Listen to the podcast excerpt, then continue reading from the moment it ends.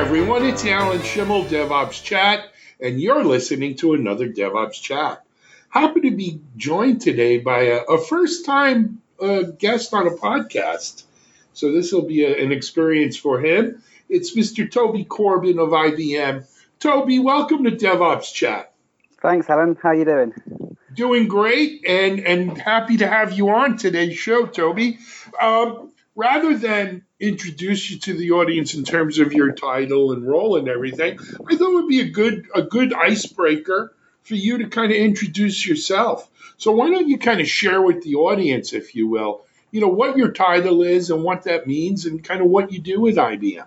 Sure. So uh, at the moment, I'm technical lead for one of the squads in the microclimate project. Uh, microclimate is uh, is our developer experience, which we're targeting to help onboard customers and developers into the IBM uh, Cloud Private. Uh, so my role and my squad is we sort of deal with the, the backbone of microclimate. So we deal with making sure everything runs smoothly. We add in things like uh, analytics and the sort of analysis of application, but we make sure the whole thing sort of runs. So we're kind of like the backbone. So the portal squad that I lead, we're the backbone of microclimate. Excellent. So Toby, this sounds sort of like an ops role, if you will, right? When we talk about the microclimate, and and you know what? Let's back up. Some of our audience out here may not even be familiar with IBM's Cloud Private offering. And and I I'm I don't claim to be an expert. I'm going to assume you know much more than I. But Cloud Private, a little more. yeah, a little bit. I I would hope yeah. so. Because you're not collecting your check under false pretenses, correct? But uh, correct.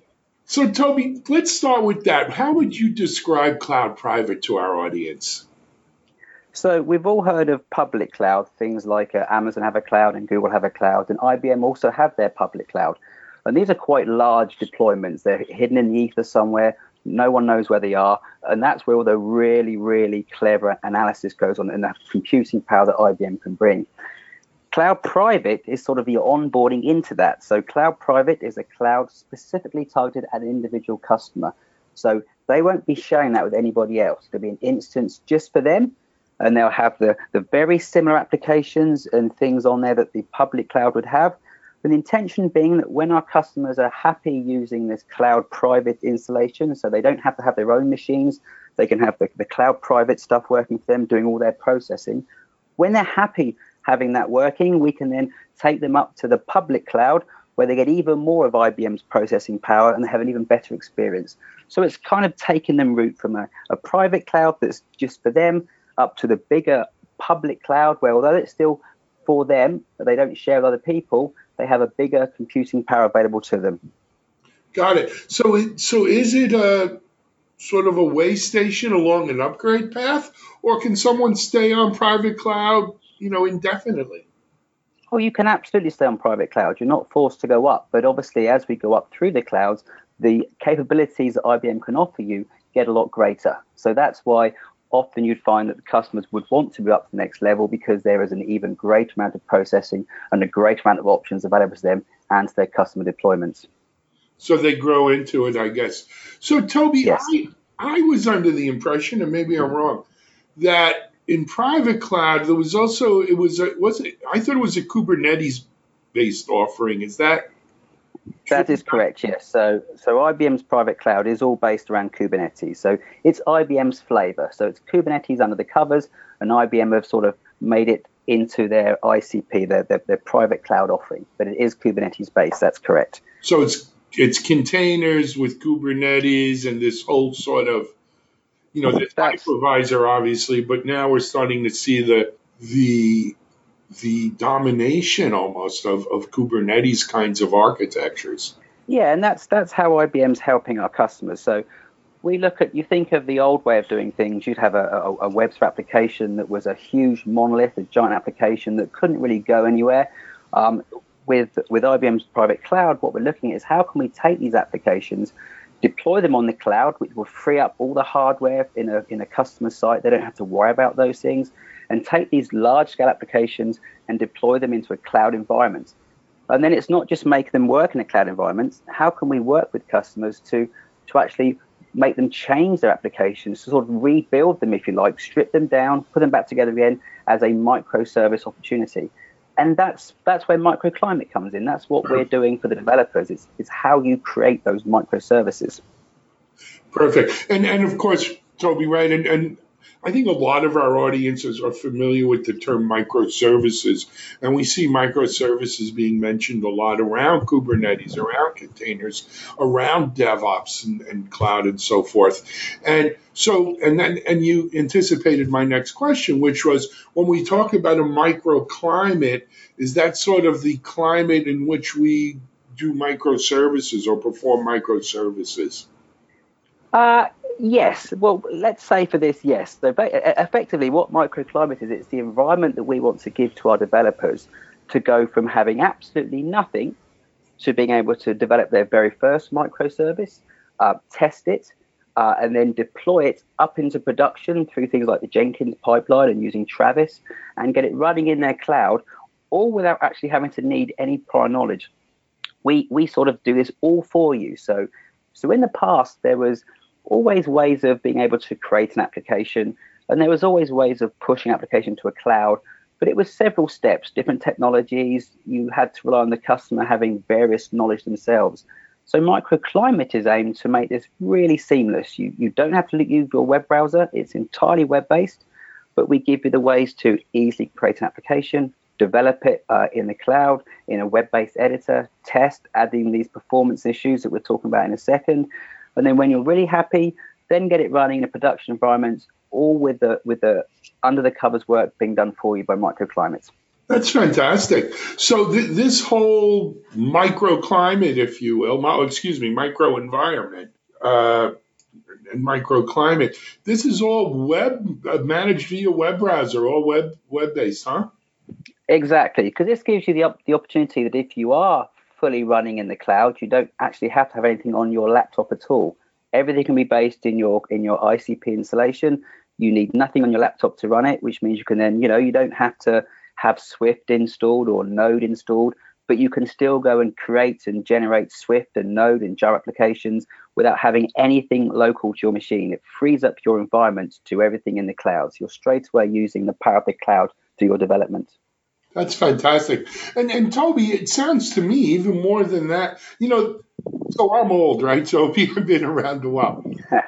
and when we first saw microservices and, and containers, to me, you know, this was like Heroku, better than Heroku. It was it was truly moving from infrastructure as a service to platform as a service.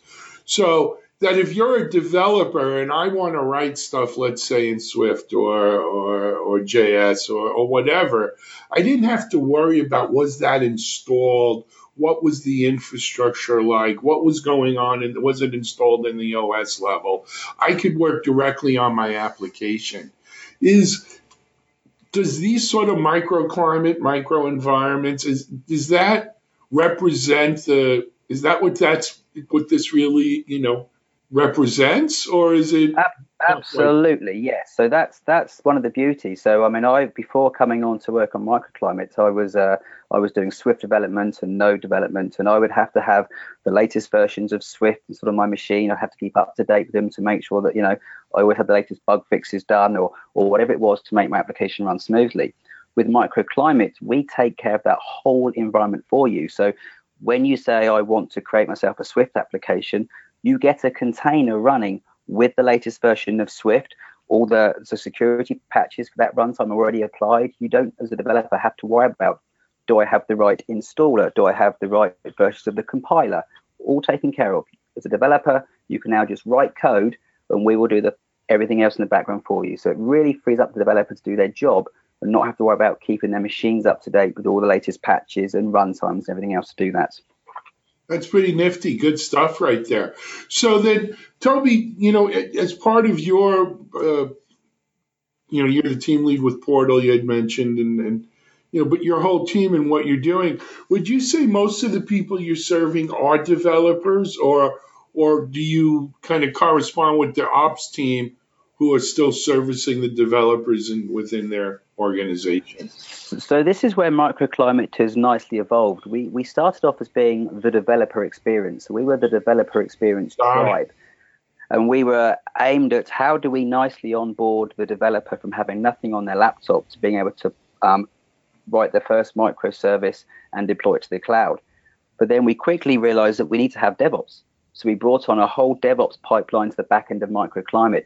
So microclimate is really could be seen of as an end-to-end story of two two either distinct parts, if you like, but they actually work in one. You start with I'm on my laptop, even though I'm running in a cloud environment. So I'm coding on my laptop, I'm writing my first microservice.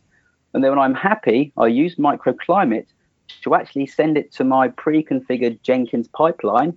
And the back end of microclimate that deals with the DevOps will take that. It will build you on your Jenkins pipeline. It will push to your production, and you actually go the full end to end now. So microclimate is not just really about writing your first piece of code now. It's taking any application and pushing it right through to a deployment at the other end and have it running in production.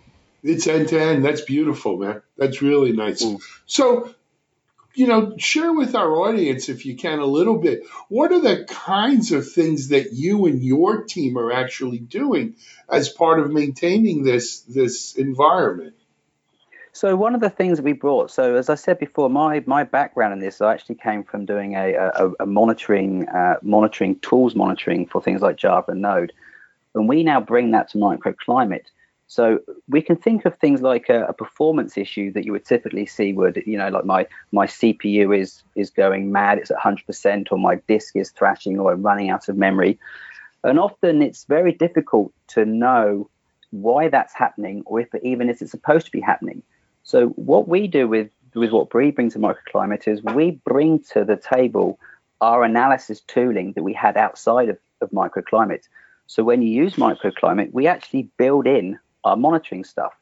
So that means that when you write your very first line of code, we actually start monitoring it straight away. So you don't even have to think about, okay, do I have to monitor my application for performance problems or I've got my application written. We normally have a, a performance team that does this. We give it all to the developer because if a developer can see a problem with the line of code they've just put in. For example, they, they've just coded a new function. When they run that function, their fan goes mad on their on their on their MacBook and it's thrashing away and think, what have I just done? If we can tell them what they've just done at the point they do it, this speeds up development in the future and, and your testing gets quicker because you don't get a performance team two months down the line saying, Hey, we've just run your stuff and it performs like a dog and then it comes back to the developer to have to re-find out what they've done. We show you straight away as you type your code in and hit run and do your first test. We can show you what the performance was, so you can see am I regressing. I can see why my CPU is going mad. I can see why my hard disk is is lighting up, or I can see why I'm running out of memory.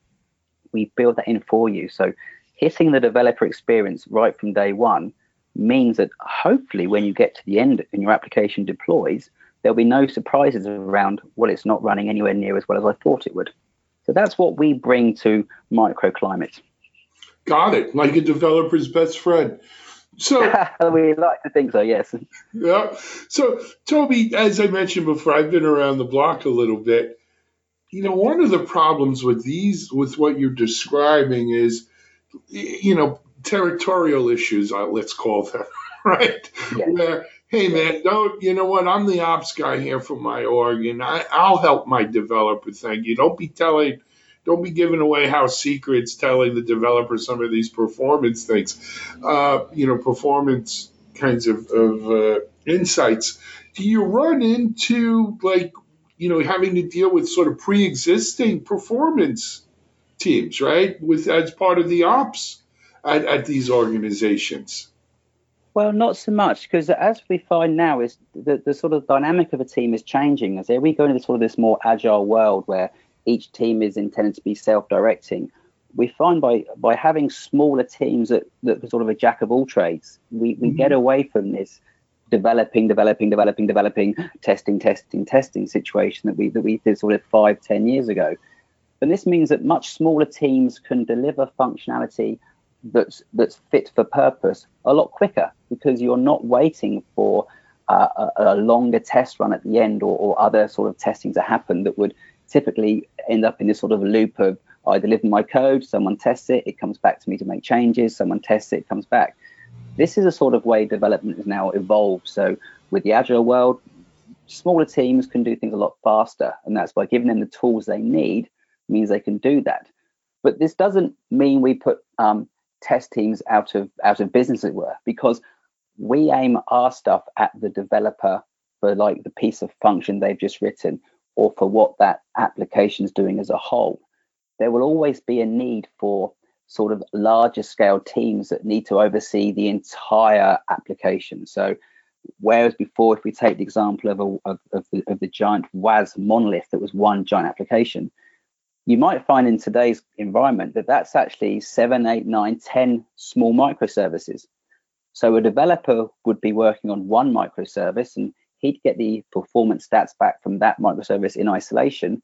But what about the bigger picture? What about when all 10 of those are working together? How do you get the overall view, overall view of your of your microservice environment that's 10, 20, 30 things all talking to each other? So that's where you still have um, DevOps teams and other teams working on that. And there's software for that as well. So, as an example, there's Prometheus that's that's an open source monitoring solution that's that's very good at taking data from different sources.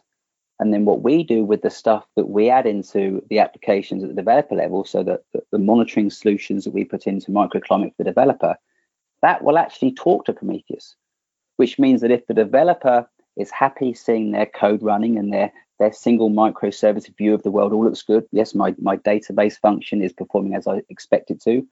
I'll now put it into the cloud where there's 20 other microservices running, all talking. And Prometheus, that can sit over above of all this, can now take the data from each of those 20, and the data they'll be taking will be the same data that the, the developer has already been seeing when running it locally or in the small view. We just pass it up through. So this again gives the developer an easy way of seeing, or actually, in fact, this guy, that the SysOps guys, what their applications are doing without any additional changes because the code has been in there from day one to provide this information. But that's one of the hardest things about monitoring. It's it's how do we get at the data? If you can get at the data, there's plenty of ways to visualize it. All sorts of fantastic tools. I mean, even the simplest of just writing out to the screen. It's always a case of how do we get the information. So we build that information in from day one, and that's that's what makes microclimate so cool, as it were, because it's just there for you. And no matter what sort of environment you run in, we'll be able to make the data available to see the performance at any level. You know, to- Toby, that's excellent. Hey, I, when we started, before we started recording, I told you you're going to be surprised when I tell you, hey, we're going overtime. So Toby, we're already way over. Um, that was a difficult interview. It was pulling teeth to get you to talk to us. But, uh, I'm sorry. no, not a problem. Toby Corbin, IBM's uh, Microclimate Developer Experience Tribe. Thanks for being our guest on DevOps Chats today, and, and continued success with the uh, private, the cloud private team at IBM. Thank you very much for having me on, Alan. My pleasure. This is Alan Shimel, DevOps.com. You've just listened to another DevOps Chat.